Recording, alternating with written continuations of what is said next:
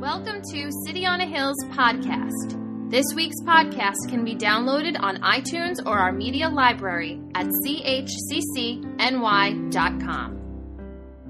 Me giving you, it's about 40 PowerPoint slides. I love this stuff. It's hard to like, what do I include? What do I actually take out in a sermon like this? So to tie in really American history with Christian history, to put those two things together as they coalesce, I mean, it's absolutely beautiful. So I hope that you will bear with me. Again, a lot of history, a lot of quotes, but things that I think you'll be inspired by, hopefully. So if you would, let's just bow our heads in prayer before we start. Lord, Father, we just come on this weekend, as we've already heard in the meeting from Naeem, as we've heard from Pastor Joe. Lord, we are so grateful for the independence that we have. Father, I'm just reminded, I'm just quickened by that verse in Psalms, Lord, Psalm 20, where David talks about some trust in chariots, some trust in horses. But he said, we trust in you, the Lord our God. Father, we're not looking to the stock market. Lord, we're not even looking to the election. Father, as important as that is, that we should vote and we should care about who gets into office. But Father, we know above all things, it's about you. And Lord, we ask that you would truly have an outpouring of your Spirit. Again, Lord, Thomas Jefferson said, every generation needs a revolution. Lord, I don't want a political revolution. I don't want a social or an economic revolution. Lord, I'm asking for a spiritual revolution of the hearts of Americans, that we would turn back to you. We would turn back to our one true love. Lord, may your people in here today, Lord, it may be a sparse crowd. I don't care if there are 10 people here, 10,000. Lord, I want people to see your providential care for those people living in the 1700s. Lord, as we move through as a nation, you don't just love us because we're Americans. Lord, you loved us as a people because the Bible was the bedrock. The Bible, your word, your inerrant, infallible word, was the foundation, the bedrock for this country. Lord, may we as a people get back to our moorings. Lord, please do a miracle, Lord. You do a work, Lord, not by power, not by might, but by your Spirit. Have your way in American society, Lord. Have your way. Amen. Amen. And you know, the title, the title is Hanging by a Thread. That's the title for this Independence Day message. Because I really do think in a lot of ways, we as a nation are hanging by a spiritual thread. And if you don't see that, hopefully this message helps you to see the dire situation that we are in. So can you come back in time with me? You ready? Can we go back to colonial America? Good. All right. Well, the story goes like this. Well, I should even, you know what? I'm not going to start that way. Let me just say this. I'll start it this way. Let me put this up here for you. The Bible is replete with examples that do say that we should be a people that understand our history. So let's just preface everything to the American issue by looking at, these are just some examples from the Bible that talk about us as a people in understanding our history. What has shaped us, our Christian history, and then you look at really the history of the Israelites, our history, Jewish, Gentile, both together. We should be a people that understand our Christian heritage. Well, the first story I would like to tell you, it was a warm summer day in the palace. And the bright orange sun had set, over the distant horizon. And there, King George III, right? The ruler of England, one of the greatest empires on the face of the planet in the late 1700s, King George III was ready to go. He was ready to call it a day. Told his servants, he said, you know what? I'm done. I'm going to go retire to my private chamber. Goes in his private chamber and he grabs his leather book, which he did. It was on his desk. And every single day, he would do the same exact thing at the end of the day. So he goes in there, and what does he do? He dips his feather quill, right, in the ink, and he starts writing. And you want to see what King George wrote? July 4th, 1776. These are his words. July 4th, 1776. Nothing of importance happened today. Real history, real history. King George III wrote these words on what we look at tomorrow as our Independence Day. Are you kidding me? King George, you are so wrong. A lot has happened on that day. Well, a couple of thousand miles away in the colonies, John Adams also wrote in his diary. He actually wrote two letters. He wrote in his diary, and then he wrote a couple of letters, two to his wife, Abigail Adams. And the first one was kind of the mood of, hey, Abigail, this is amazing. You wouldn't believe what has happened. Like, you know, all 56 of us, we've signed it. This is it. It's a go. We're declaring our independence. We're breaking away from the mother country. We're breaking away from England. That was the first letter. But the second letter was much more pensive. Because in that letter, I get astonished and amazed that this man's foresight, and he looks at it and he says, what will succeeding generations, what will they say about what we're doing here today in July 1776? 200 years from now, what are they going to say? Can I show you his words? Well, this is what John Adams said. I am apt to believe that this day will be celebrated by succeeding generations as the great anniversary festival. It ought to be commemorated as the day of deliverance by solemn acts of devotion to God Almighty. John Adams, second president of the United States, had a real relationship with God. I mean, come on. I'm also going to share this PowerPoint. If there are slides in here, some things I'm going to go through fast. If you would like to look at them later, you can. But look at that last part. Solemn acts of devotion to God Almighty. He really said this. He's basically saying, right, we're going to look back on this one day. Is this going to be a national holiday? A national holiday. So here they are, friends, and you have to see the scene in Philadelphia in the sweltering heat in July 1776, that those 56 men are at Independence Hall, right? And they're in Independence Hall, and they sign this document. Do you know what they're in essence signing? They're death warrants. Pastor Joe just said it. We don't think about it that way. All of these individuals would have been executed. Executed. There wouldn't have been a slap on the wrist. Oh, you're bad boys. You wanted to break away from us. No, they would have been executed. So when they signed this at first, it was quiet in the room from everyone's diary entries that we can look at. Some men, at first it's quiet, but then some men are weeping. Some men are on their bended knee and they're praying to God. Some men are just silent and they're staring straight ahead. And then John Hancock from Massachusetts, he breaks the tension and he says this: the price on my head has just been doubled. And you kind of laugh at that, but this is really true.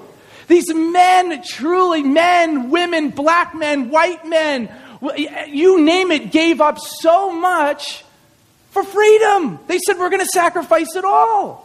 And you look at, I know we look at Independence Day, we look at the Declaration of Independence, and we act as if, I think the average American acts as if once the Declaration of Independence was signed that it was like, hey, England, we're done, we're moving on from you.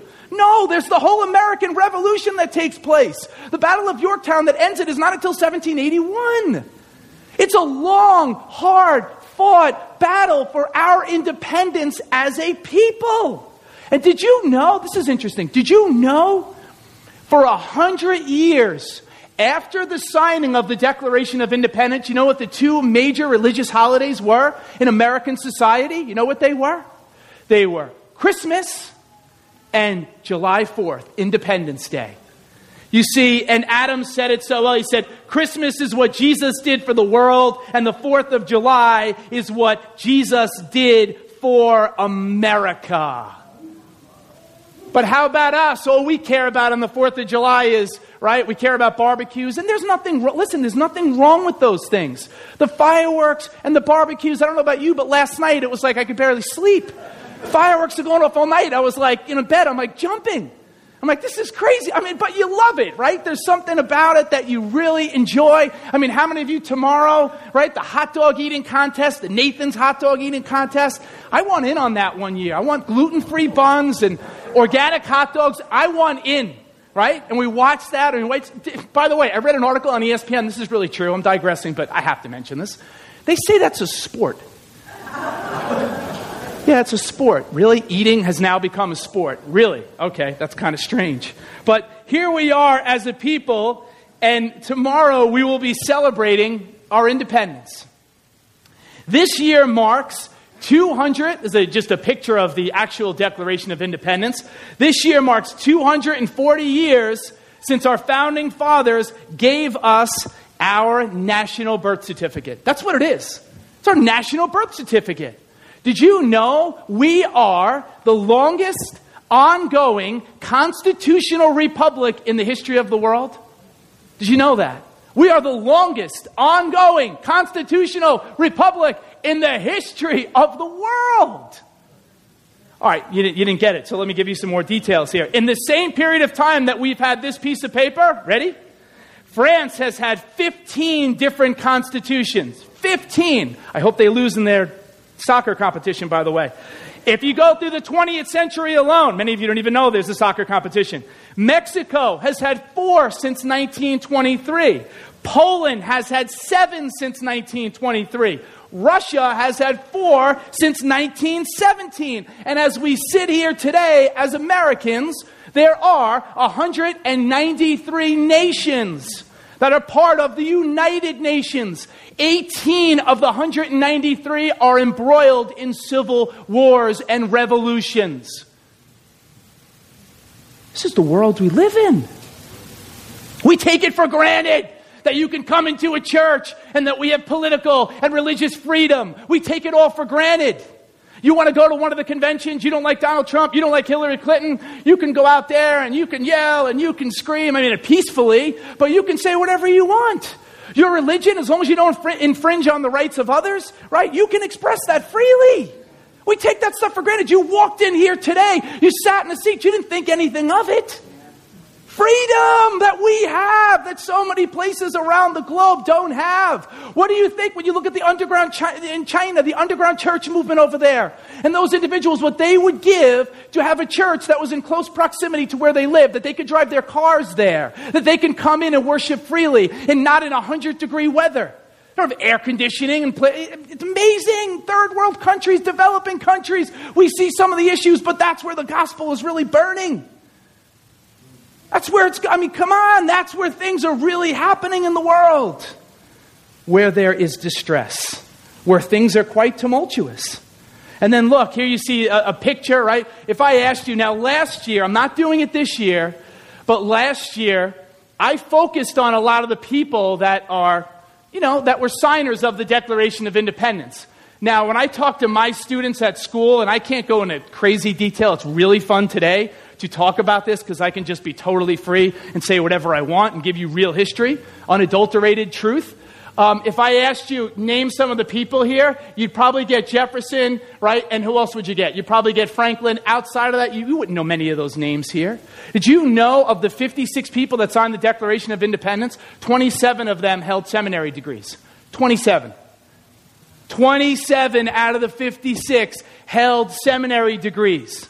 Many of the individuals and the 55 people that signed when we get to the Constitution in 1787 at the Constitutional Convention, many of those who signed the Constitution, the Declaration of Independence, they had orthodox Christian views and were very outspoken about them. Yes, I said it last year and I'm saying it again. Not every founding father was very religious.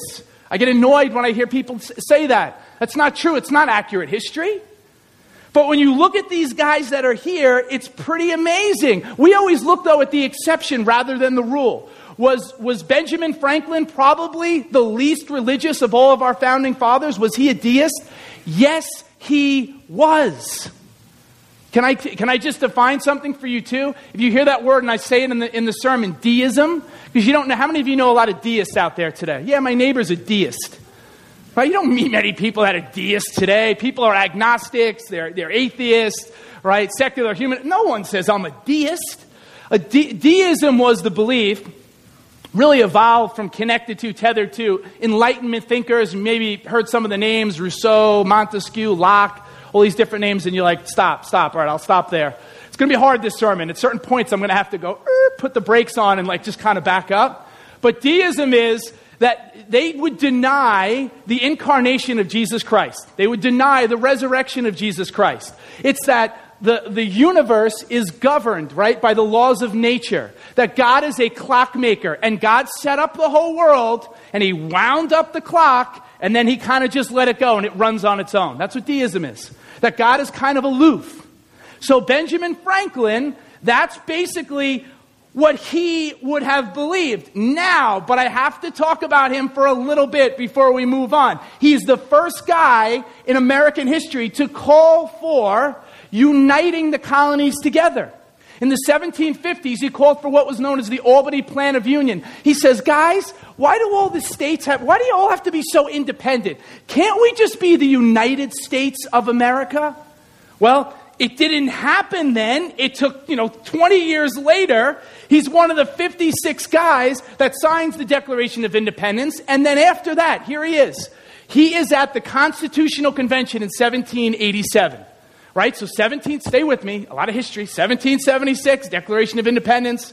1787, the Constitutional Convention. Where is Mr. Franklin? He's probably sleeping, right? There he is. He is the elder statesman. You know how old he was in 1787? He was 81 years old. And you go, I don't really care. The life expectancy for a person in America today, you know what it is? 81, 82 years old. Looked it up. What's wild is the life expectancy for somebody living in colonial America at this time. You know what it is?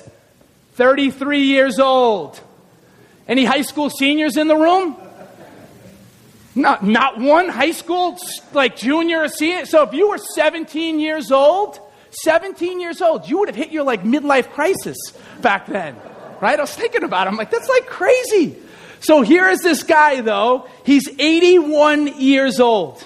And he's here, and there's so much bickering that is going on. There's so much bickering and fighting because all of the states have their own ideas for where the country is supposed to go. They're like, listen, we have our own interests. Virginia wants this. Massachusetts wants this. Slavery is a huge issue. And by the way, listen to me. When I talk about people, and I'm going to spend a lot of time in Washington today, these men had weaknesses. They were not perfect by any means. Don't walk out of here and go, James said, man, these guys were perfect. No, none of them were. They had their foibles. There were different things that I could talk about. None of them were perfect. Amazing, nonetheless, in many ways, but you're not hearing me say they were perfect. So here they are. Alexander Hamilton's ready to go home. He's going back to New York. He's like, man, I don't have time for this. They're going to write a musical about me years from now. I got to get ready, figure out what I'm going to do for that. George Mason from Virginia is like, I'm out, peace. I'm not staying here. Benjamin Franklin, this is why I'm talking about him.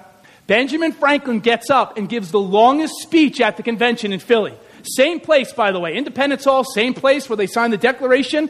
Same place that they signed the Constitution in 1787. So here is Franklin. Can I show you what he said? It's really important that we look at this, all right? This is what he said. Longest speech. In this situation of the assembly, no one's getting along. Groping, as it were, in the dark to find political truth and scarce able to distinguish it when presented to us, how has it happened, sir, that we have not once thought of humbly applying to the Father of Lights to illuminate our understanding? In the beginning of the contest with Great Britain, when we were sensible to danger, we had daily prayer in this room for divine protection. Our prayers were heard and they were graciously answered. All of us engaged in the struggle must have observed frequent instances of a superintending providence, remember that word, in our favor. And have we now forgotten this powerful friend? Or do we imagine we no longer need his assistance? I have lived, sir, a long time. And the longer I live, the more convincing proofs I see of this truth, that God governs the affairs of men. If a sparrow cannot fall to the ground without his notice, is it probable that an empire can rise without his aid? We have been assured in the sacred writings that except the Lord build the house, they labor in vain that build it. I firmly believe this, and I also believe without his concurring aid, we shall succeed in this political building no better than the builders of Babel, and we shall become a reproach and a byword down to future ages.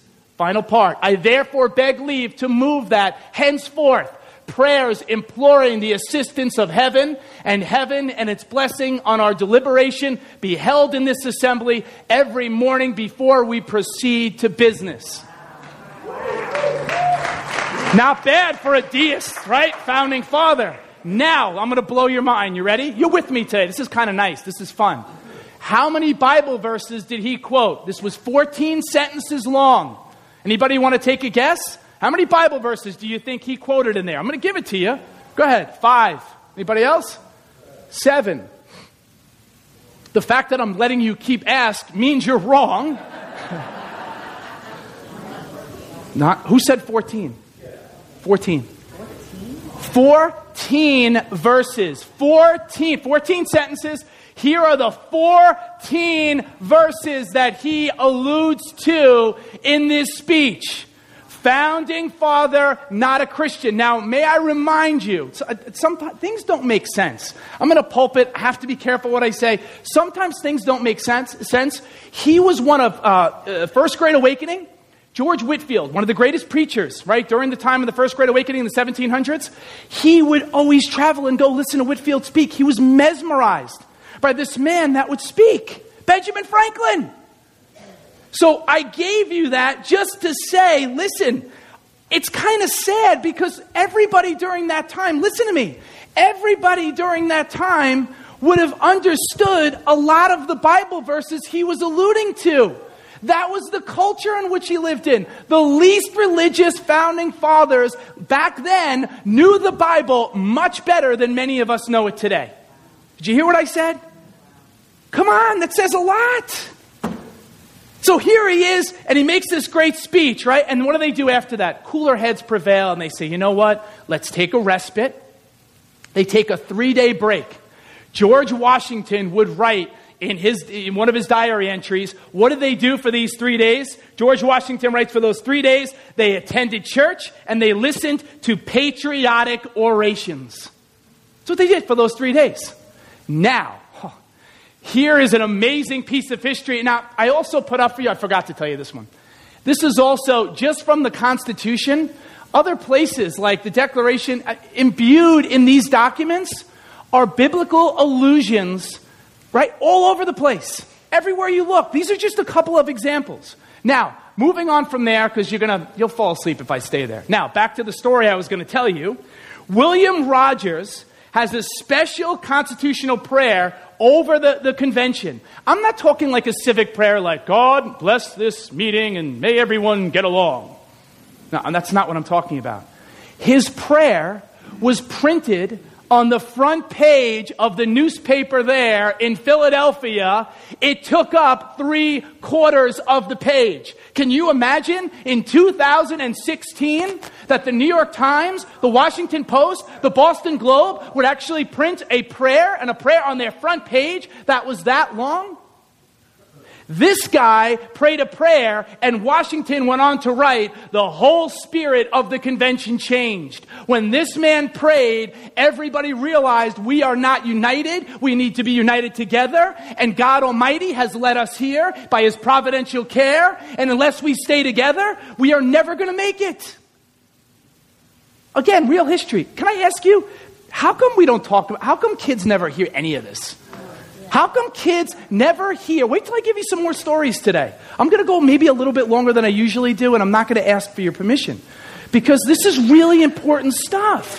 How come kids are not taught some of these really interesting, informative stories about our country? I think you know why that's the case. And the founding fathers, as I said to you before, when I showed you that Franklin speech, right, at the convention, that word providence, they often talked about God's providence. And many people look to that. I'm going to get to an issue in a second that it just proves they were deists or proves they were Freemasons. I'll get to that. But many of the founding fathers, they looked at God's care and they called it the eye of providence. The eye of providence. And this is so wild that God was looking out over them. This is amazing. They commissioned a Swiss artist by the name of Pierre Eugene Simitaire to incorporate the all-seeing eye onto the seal of the United States of America. Every single time, and some of you probably know this, every single time you look at money, right, Here's a $1 bill. You see the eye that is there. Conspiracy theorists abound, and they'll say things. This is the truth. This was the eye of providence. The founding fathers looked at this and said, this is the eye of providence. God looking out over us. God is the one that takes care of us. God is the one that sustains us. And friends, may I say it to you, he still knows who we are. He still knows where we are. He still has everything under control. He still has the world in the palm of his hand. Please don't walk out of here and think, oh man, that was great for those guys back then. He still knows, and he still cares, and he still sees what's going on. He knows who you are.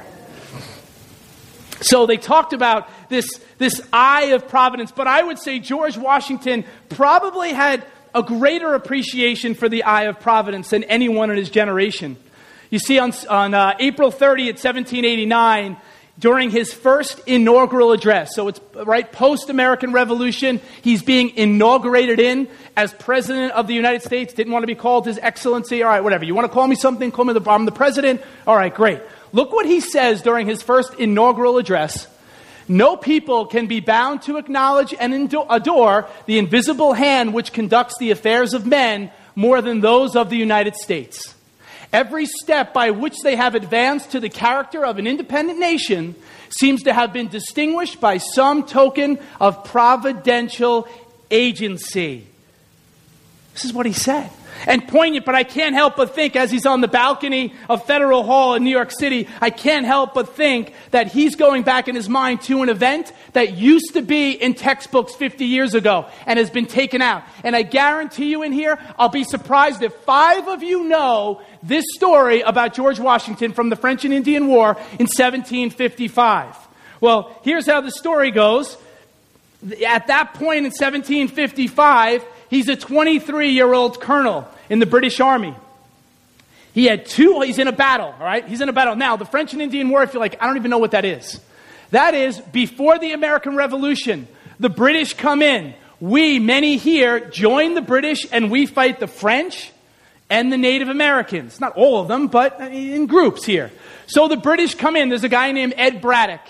And Edward Braddock comes into Virginia. He hears about people like George Washington. He's only 23 years old. He's pretty green, doesn't know a heck of a lot, right? Like a lot of these soldiers, even in the Continental Army, as you move into the Revolution. So he takes Washington and some others. They lining them up. Now, normal, battlefield tactics, you lined up the English, you lined up in one straight line. Your enemy did the same exact thing, right?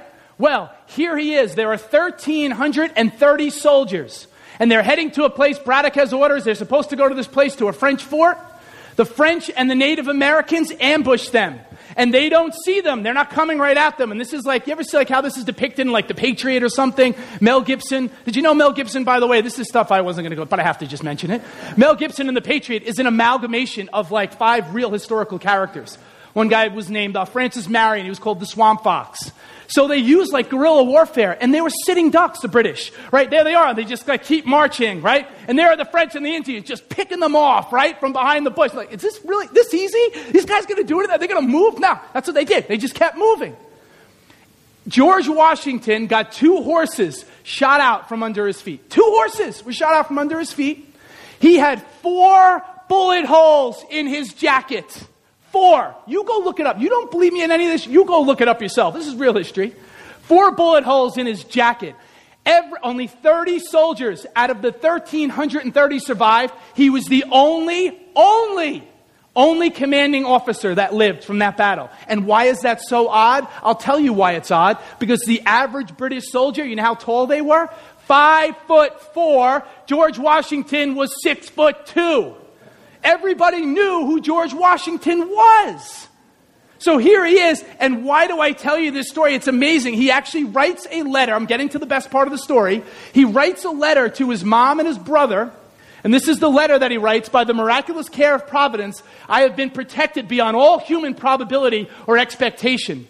For I had 4 bullets through my coat, 2 horses shot out from under me, escaped unhurt, although death was leveling my companions on every side of me. Are you kidding me? This really happened? There is one Native American leader that said he shot at him 11 times. Didn't miss anybody else. 11 times his gun is pointed at Washington. And he's aiming right at him. He's hitting everybody else. But he can't shoot this guy. Well. 15 years later, Washington would go visit the same location where this battle took place. A Native American chief that was there 15 years ago. His name was Red Hawk. This is wild. I get goosebumps every time I read this. He heard George Washington was going to be there, knew about his exploits from 15 years earlier. How could he forget who this guy was? And he came to see him. Can I show you part of the conversation of what he said? All right, here it is. He said, I am the chief and ruler. This is, somebody's translating this. I am the chief and ruler over my tribes. My influence extends to the waters of the Great Lakes and to the far blue mountains. We don't really care about that, but all right, we'll let you talk about it. I have traveled a long and weary path that I might see the young warrior of the great battle. He's talking about Washington. It was on that day when the white man's blood mixed with the streams of our forest that I first beheld this chief. I called to my young men and said, mark yon tall and daring warrior. He is not of the redcoat tribe. He hath the Indian's wisdom, and his warriors fight as we do. Himself alone is exposed. Quick, let your aim be certain, and he dies. Our rifles were leveled. Rifle, what does that say? Rifles, which but for him knew not how to miss. 'Twas all in vain. Here's the best part. A power mightier far than we shielded him from harm. He cannot die in battle. I am old, and soon shall be gathered to the great council fire of my fathers in the land of shades. But here I go. There is something that bids me to say in the voice of prophecy, listen, the Great Spirit protects that man and guides his destinies. He will become the chief of nations, and a people yet unborn will hail him as the founder of a mighty empire. Are you kidding me? Before we were the United States of America, before the American Revolution, isn't it amazing how God uses strange people sometimes that seem so far from him? He uses a Nebuchadnezzar, he uses a Darius, and he uses a Native American chief right here to prophesy about the United States. Wow. 40 years ago, 50 years ago, this story was in textbooks. It has been erased. It's real history. How could we not talk about his exploits? How could we not talk about this? Do you think I talk about this with my AP students in school? You're darn right I do. This one I'm allowed to. Come on, how do I not talk about this? It's not overt. Well, it is a little bit, but they need to know it. You're like, is this guy really having this conversation with me? And how about this? There's a Christian historian, David Barton. Some of you know who David Barton is, and he gets eviscerated by everybody. The way he looks, they say he's a revisionist, the way he looks at history. The guy has more documents before 1815 than I think anybody else in the world. Authentic documents, diary entries, you name it, founding fathers and such. But a lot of people don't like him. And it's interesting, he was talking about how he was in Texas and he was involved in standards and education and curriculum. And he was in a conversation with people and they're writing up standards, and he's talking about Dr. Martin Luther King. And he said to the team, he said, why are you putting him in as Dr. Martin Luther King? No, it's Reverend Dr. Martin Luther King Jr. And they said, oh my gosh, we can't put Reverend in there. Are you kidding me? And he quit back, and I love this. He really knows this stuff. He said, wait a second. You're going to have the kids. You're going to publish in this material that he wrote a letter from a Birmingham jail in Alabama. Do you know what the reason was why he wrote that letter? He's writing a letter. A pastor is writing a letter to other pastors, and he's telling them, hey, guys, get off the sideline and get into the game. Pastor, Reverend, Dr. Martin Luther King Jr. We revised history. It's ridiculous. It's a shame. It is a travesty if your kids don't know much about the founding fathers. And how many of them were Christian? We again want the exception. We want to talk about Jefferson. Let's talk about the Jefferson Bible. Let's talk about Franklin. Let's talk about these other people. How about the people that really were overtly Christian? There's more of them. We don't want to talk about them. Can I get back to Washington? How many of you need a break? No. You don't get one.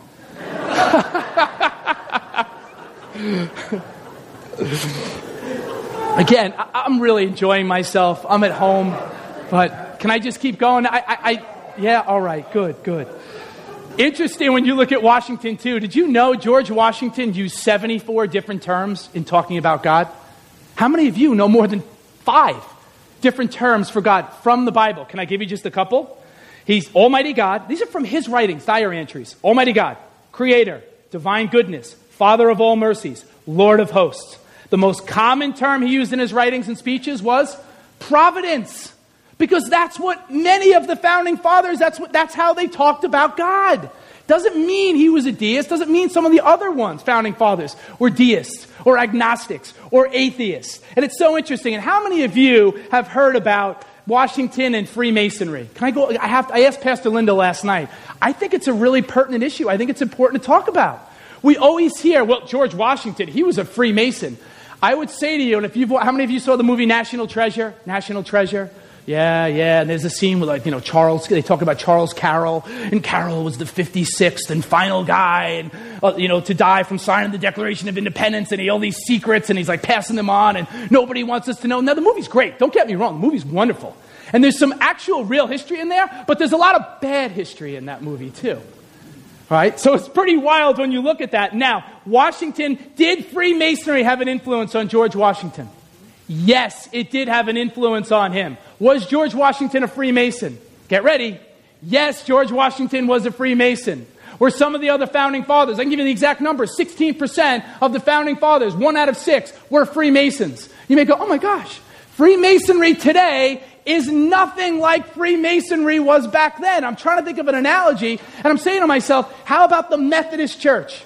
John Charles Wesley, George Whitefield, they wouldn't be allowed to preach in a Methodist church today for what they believed in. Freemasonry back in the late 1700s looks nothing like Freemasonry today.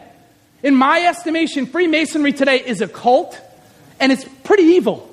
It's evil. American Masonry is a joke. There are 32 levels. You don't want to hear, forget it. I'm not going to get into that. But let me just talk about Washington and what this means. The history behind this is, first of all, they had, when George Washington was a Mason, they didn't have any of these oaths and sayings that came about later on. You know when they came about? They came about in the early 1800s. G.W. is dead at that point. He was dead. That's when things changed. Why was George Washington a Freemason? You may be asking yourself that question. Please, Pastor, tell me. I'll tell you why. Because when the British came over, first of all, Freemasonry really started in Europe. It's much different in Europe. It's much harder. You can only go, there's like 32 levels. You can only go up one level every year in Europe. In America, this is just America for you. You can hit every single level in one weekend. You could be a weekend warrior and you can get to the 32nd level. You made it Sunday. You made it. You're now a master, whatever, right? But listen, Washington comes here. Why did he become a Freemason? Because that's what was normal back then. What it was is British soldiers, the only way for superior, like officers, to have a relationship and talk and confer with privates, people that were in the military, was you had, they were field lodges. Freemasonry during the time of George Washington was, they were field lodges where you were able to communicate with superior officers. There was nothing that had to do with oaths. There was nothing that had to do with sayings. And it was totally changed. Did you hear what I said? So, if somebody says that to you, and you will hear this at some point in time, a lot of the founding fathers are Freemasons. Sorry, Illuminati.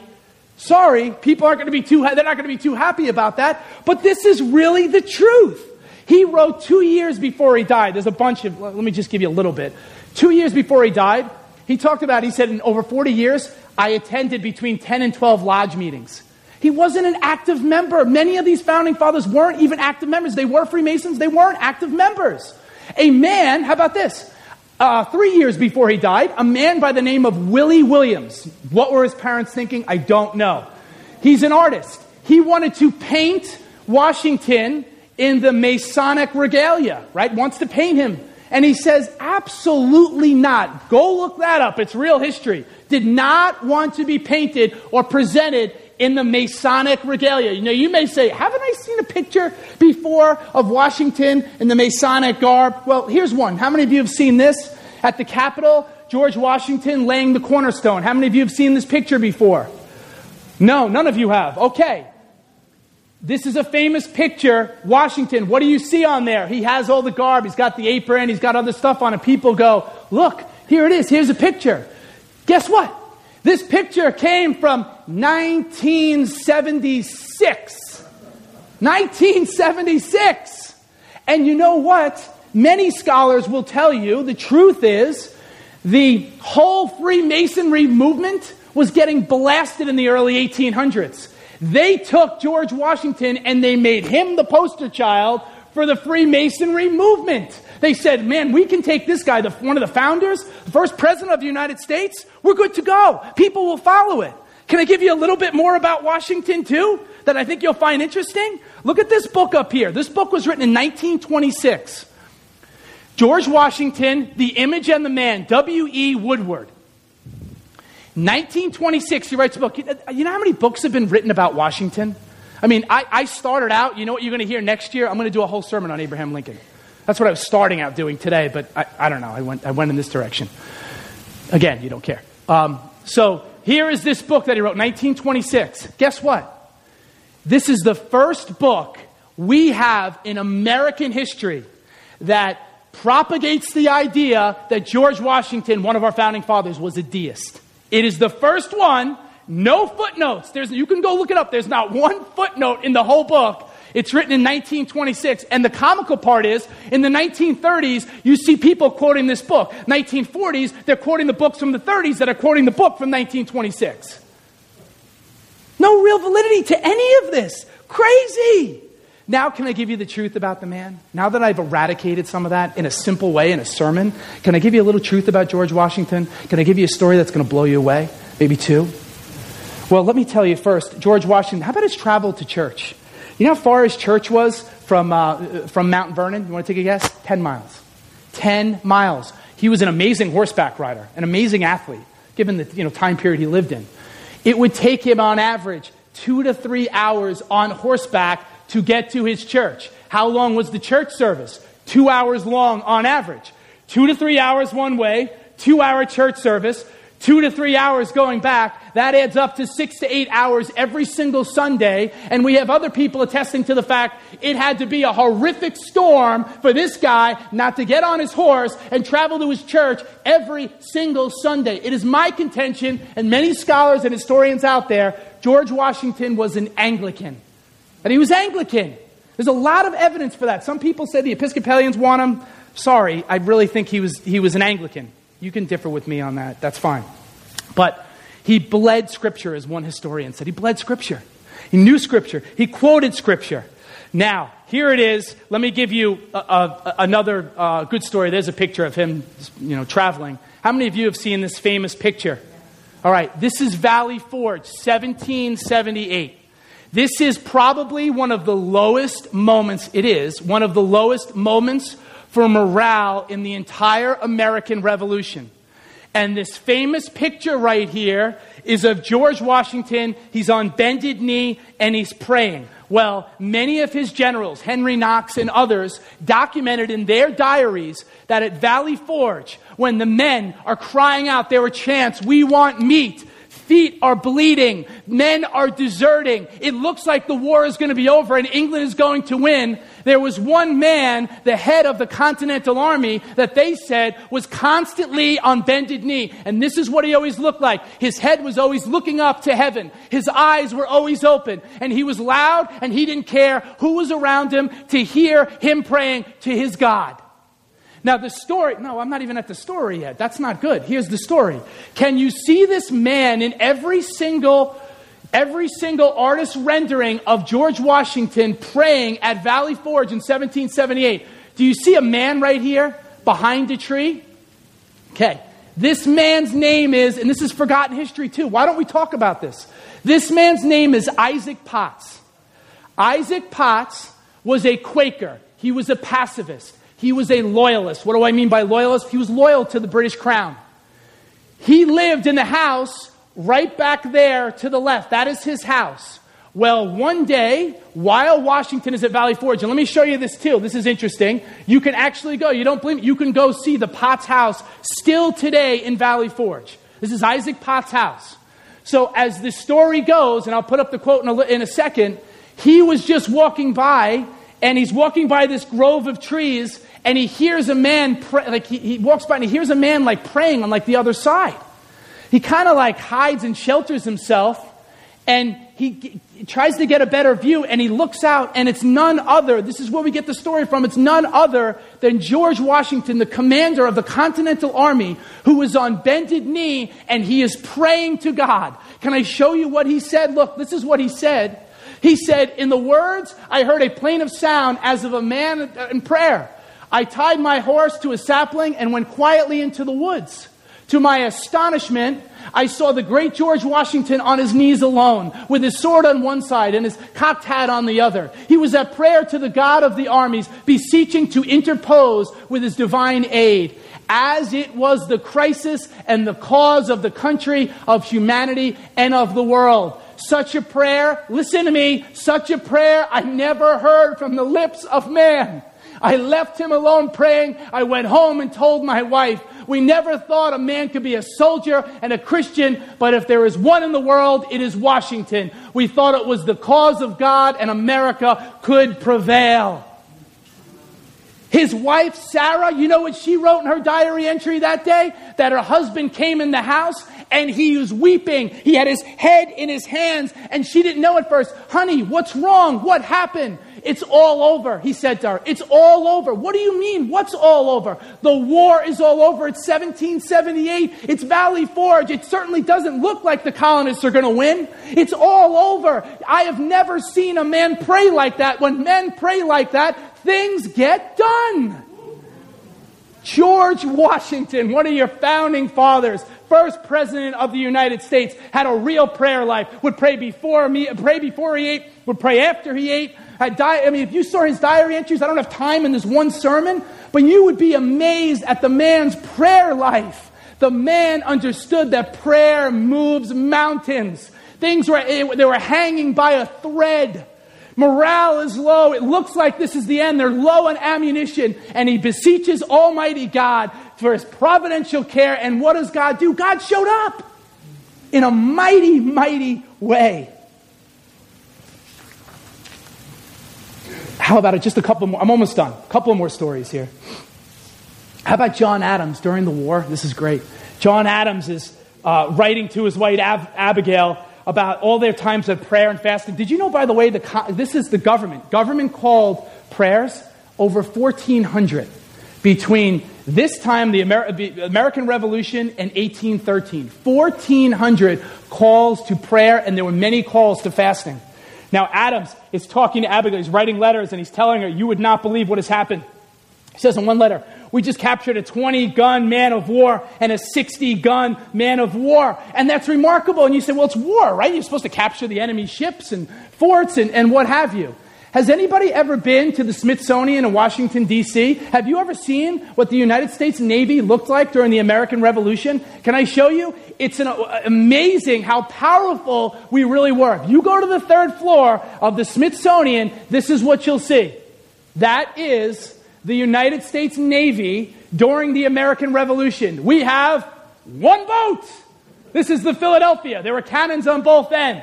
Now, this is probably what it would look like when they're out at sea, this little boat, and you see these flotillas and, you know, British ships that are coming in. Are you kidding me? So when you hear stories and you go, this is crazy. And there's one he's telling Abigail, he says, "You wouldn't believe there was a Colonel Smith. And Colonel Smith and his men, they overtook the British and they captured this fort." And you go, really? Whatever. They captured a fort? No, you have to understand. You know how they built up the army? No disrespect to people today in the military, but this is how they built up the army back then. If you were somebody that was joining the army, you had to gather neighbors around, like, you know, "Hey, buddy," the guy that lives next door to you, "Hey, man, let's go join the Continental Army." And if you got enough people, they made you a colonel.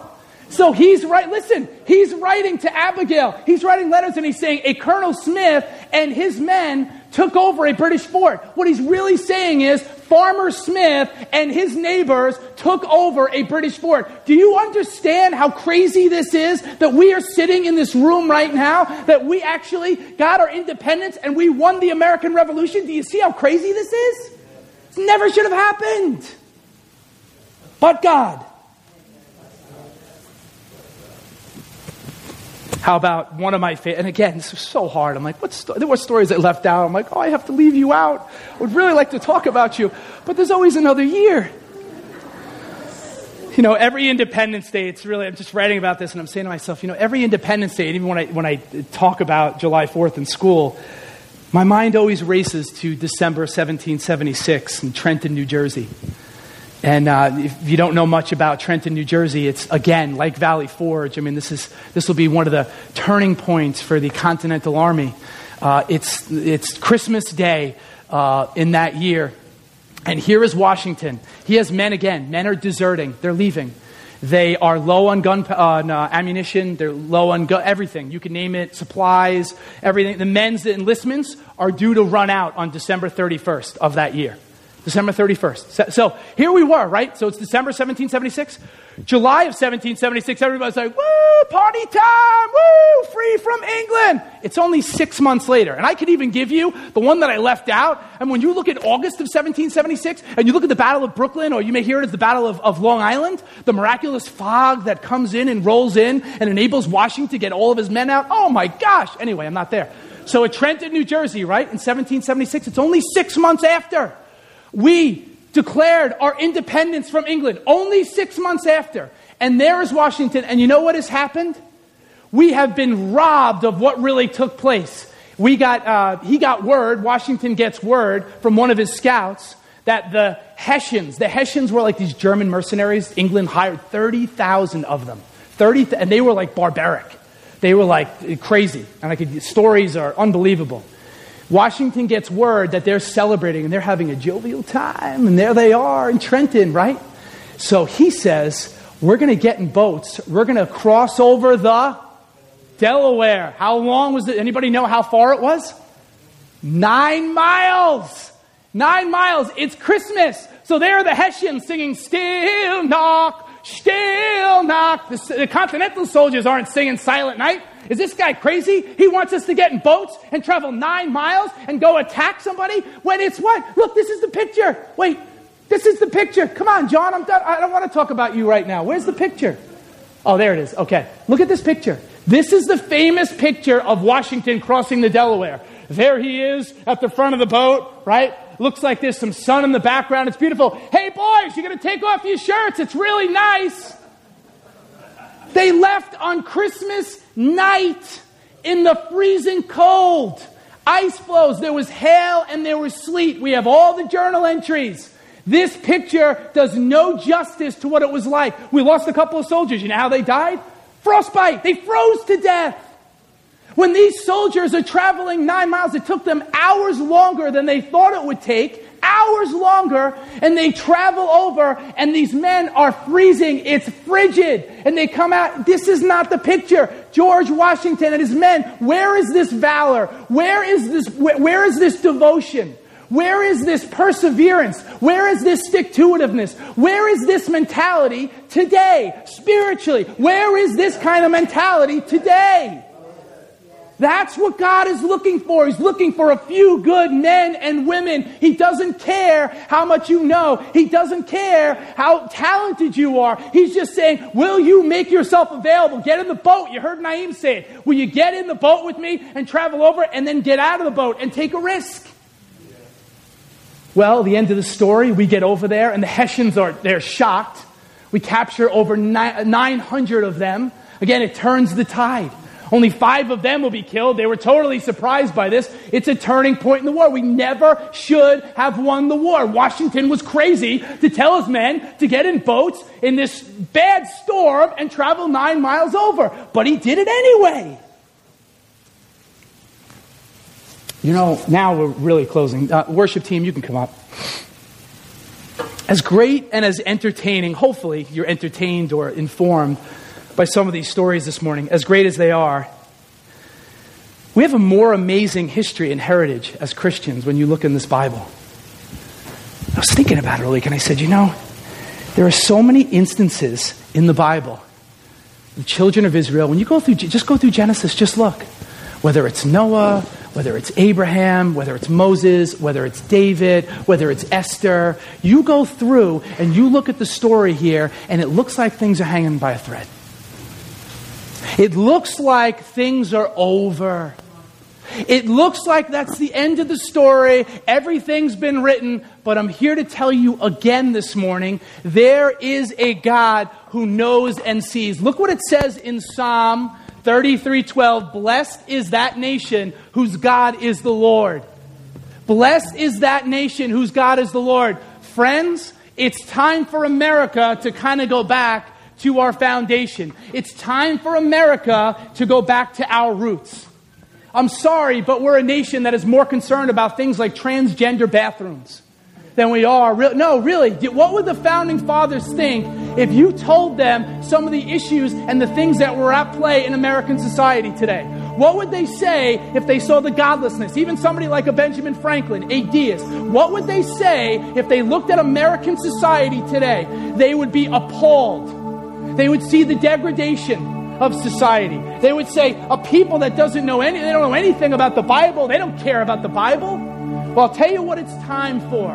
The children of Israel, they came to a point because they looked at their foundation and there were cracks everywhere. Just like there are in America's cracks. There are huge cracks in our foundation right now. Many people don't see them, but they're there. And guess what? They're getting larger.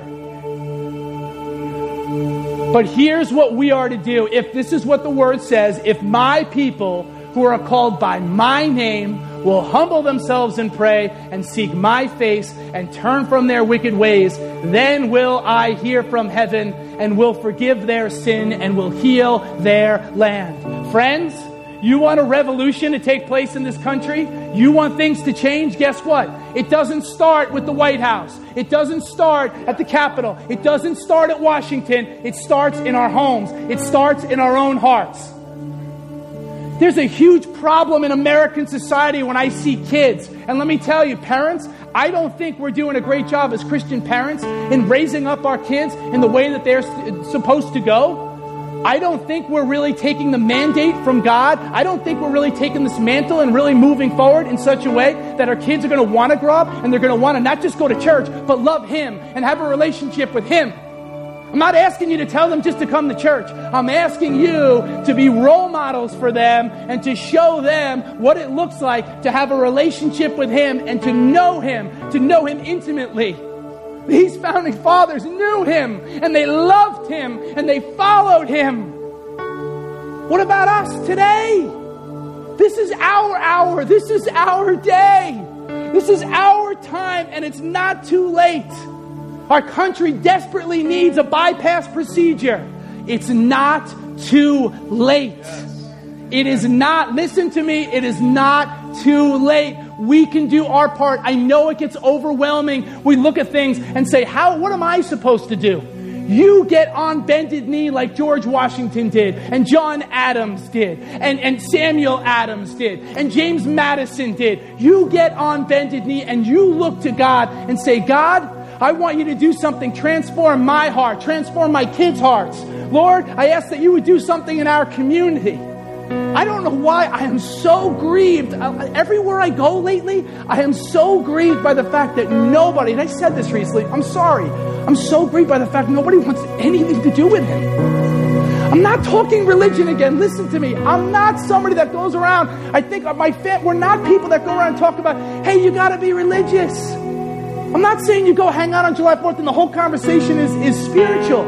But come on, we're spiritual beings. This is eternity is set in our hearts. This is what we were made for. We're chasing all these other things that are frivolous. We want everything else but what we really were created for. Jesus didn't die on a cross so that we would be more comfortable. That our retirement, our 401k would be, bigger. And that we would have nicer cars and bigger houses and better jobs and all this stuff. He died so that we would truly live. The only way to live for us, friends, is to die. We're going to have to be different. Can't just fit in. We just try to fit in our culture. We just try to assimilate in. I just want to be like everybody else. Just leave me alone, man. I just kind of want to sit in the middle. I'm not like you. I'm not like, you're far down here. You're the preacher. You're supposed to be here. And then there are people over there that are totally godless. I don't want to be down there. I want to be in the middle. And I would say to us today, He's not looking for people that are lukewarm. This is not just for me. It's not for the pastors. It's not for the worship team. It's for everyone in here. He offers this to all of us. And I see people in the foundation of our country that took it and they ran with it and they said, I want that. Part of me says, you know what? We'll never get, it's not going to change until things get much worse. What is it going to take another 9/11 for people to come back and realize what's true and what's important? And that people will just flood churches and they'll look to, you know, oh, I need that. What's somebody help me? Prepare now before the storms come. Don't wait for the storms of life to hit. They're coming, friends. It doesn't take much to see. Look at this world. Every single government out there, we can't control everything. The terrorism that has permeated this world, not country, this world. It's time to get serious because they did. And as we come to this table, I think about the greatest man that ever lived, the Son of God, the Son of Man. I think about the incarnation. You know, King George III once said about George Washington when he heard that he turned down, he didn't want to be king. I don't want to be your king. He said, that is the greatest man in the history of the world. King George was wrong again. The greatest man to ever live was the God-man who came down 2,000 years ago. And he gave up his life for a bride, his bride. Oh, we don't look like the bride that ultimately he will have. He will have that one day because of his providential care. He knows what he's doing, but he's looking for us to be more serious about our walk. As you come up here today, I ask that you would not only think about our heritage as Americans, and we look at and we sing those songs, God Bless America, but also think about our Christian heritage and what we have because of what Jesus did on that cross, his salvific work on that cross. Maybe you don't know about it. You can know it today. You can experience it today. This isn't just give assent to certain things and say a prayer. This is real. This is you have a real relationship with somebody who is still here today, still has power to change lives. But don't you give up on your kids. Don't you give up on your families. Don't you give up on this country because God's not through with us yet. Lord, I'm in awe. I am astonished. At times I'm perplexed at how so many of the founding fathers gave up everything for freedom. Father, that's the picture I want with my own life. And Lord, I settle so many times for second best. I feel like, as C.S. Lewis said, I feel like sometimes I'm on the seashore making mud pies when a holiday at sea is offered to me. Lord, I ask for all of us, Father, that you, the one true living God, would take your rightful place on the throne of our hearts. Lord, I ask for a revolution of the American heart. Lord, I ask that you would call us back again to who we were. Father, people always say, God bless America. You already blessed us. But you will not continue to bless us if we do not change, if we do not get on our knees and pray, repent, Father. Lord, may we seek your face. Help us, Lord. Light a fire inside of us as a people. May it start here at City on a Hill Community Church. Father, may we major on the major things in life, and the most important thing that we can focus on is knowing you. Have your way with your people, Lord. Rearrange us, Lord, but Lord, please don't keep us the same.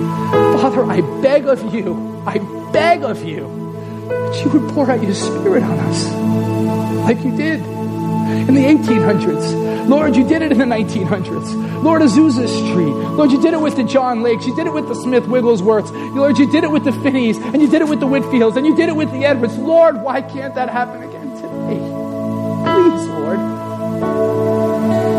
Please. Amen.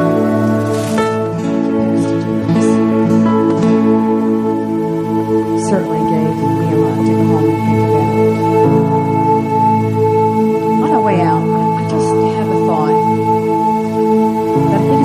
Us to understand. When confusion about that?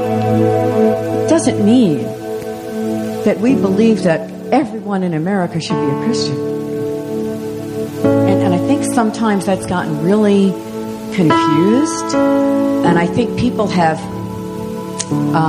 rightfully stood up and had a problem with that.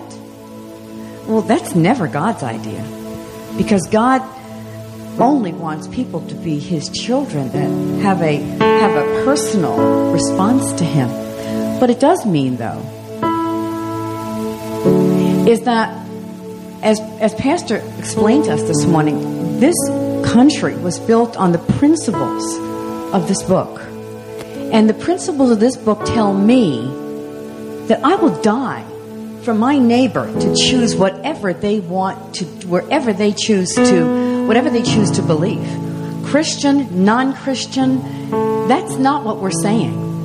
We're not saying that everyone is going to be a Christian, but I am saying, God help us that every person in America gets to hear the gospel and make a decision. Let everyone hear. That's what the church is to do. We don't force anybody. We don't control. Am I right, Pastor James? It is not that we're not saying a Christian, America should be Christian in that sense. As Christians, we say that we're going to stand for freedom, for everyone to make their choice. And not everyone will be a Christian. And we will love them, and we will believe they were made in God's image, and we will stand and fight for them to choose what they decide to believe. And that's something that went haywire, I think, in the 1980s with some of the Christian right. That made us a lot of enemies in America, and I understood why. But let's not get confused. I think the bottom line, what I heard today, and we all heard God speak to us in different ways, I'm sure, this morning, and that is something I'm going to make sure in the email we can give you a lot of these quotes, because I wanted to sit and read and meditate on so many of them. But brothers and sisters, isn't it easy? It's so easy for me. Did you know the name is Hamilton on here on this music stand? It's so strange. It's so easy for us to, fantasize about the people that we see, whether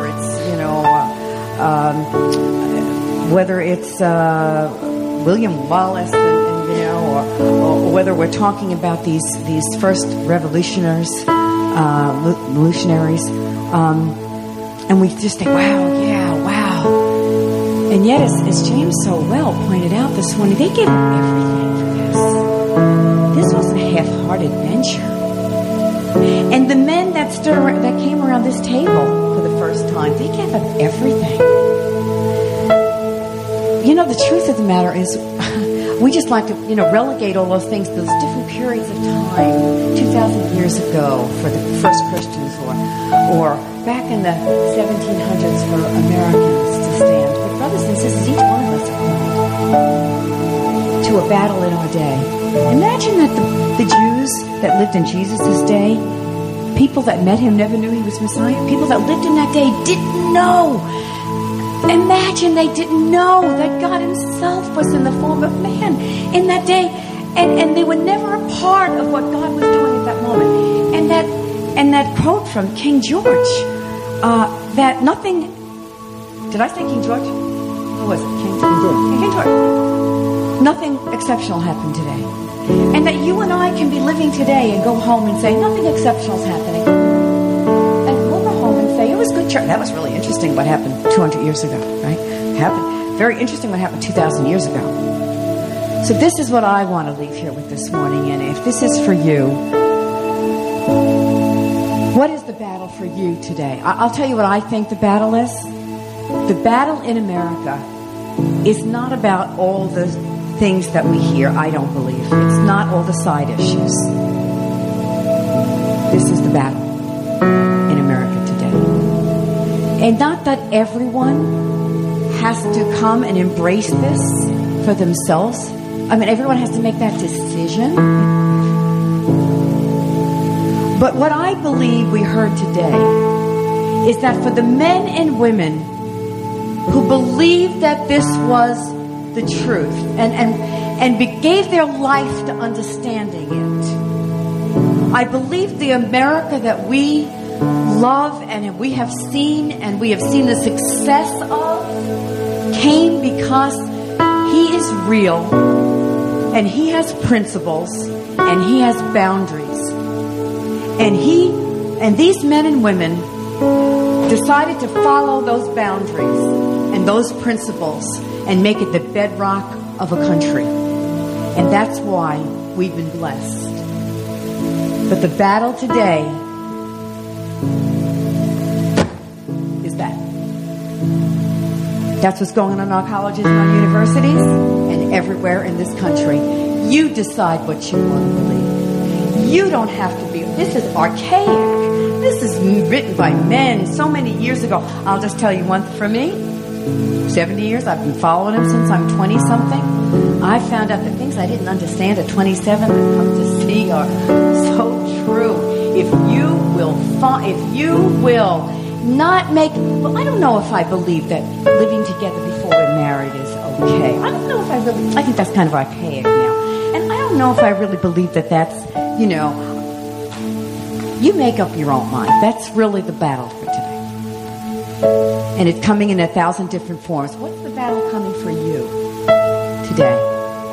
Where will you make the decision that no matter what I think or feel is going to be subjected to what this word tells me? And I'm afraid that it's not just America that's in trouble. It's the Church of Jesus Christ that's in trouble, because it's infiltrated the church. And now we tell each other, I don't know, I'm not sure. I'm not really sure if I agree with that. So this morning, I just want you to understand as pastors here. You know, our government is so twisting our arm as to what I can get up here and say. I love what Donald Trump said. He said that if he was elected, he would dispel that, what was the number of it? 501c, that was Lyndon Johnson enacted that pastors cannot tell people who to vote for. Is that exactly it? And I don't believe we need to tell people who to vote for. But you know the hands around our neck when we get up into this pulpit these days as to what our government is telling us what we can say to you and what we can't. Because we'll lose our tax-exempt status if you don't think that there's a battle and it's just as much, our life is just as much in danger as their lives were. Who was it that said, was it Alexander Hamilton that said, my life is double? There's a double, yeah, you remember. You know what? When you line up with this, the devil makes note of you. And you are in danger. Let me tell you, you have a target on you. So as one of your pastors, I don't know, James says, well, you know, this is something I want to do on July 4th. And, you know, it's not the typical sermon. Thank God it's not the typical sermon is what I have to say. Thank God. I don't know of a sermon that's more relevant to us today, saints, than what we heard this morning. Where do I stand today? Where do I stand today? Where do you stand today? With this word being the foundation of your life and everything in your life. That's the question today. And that's why we need to pray for America. Not because everybody's going to be a Christian, but because America has lost its way and has strayed from this. And now it laughs at the very principles that made us great. We're now deciding are archaic and only small-minded, ignorant people believe this. Because if you're really intelligent, then you realize that this is just ridiculous. Really? Really? Because I take a look at America. I say the people that took this seriously formed the greatest country that ever lived. And it doesn't, that ever was, ever existed. It ever existed.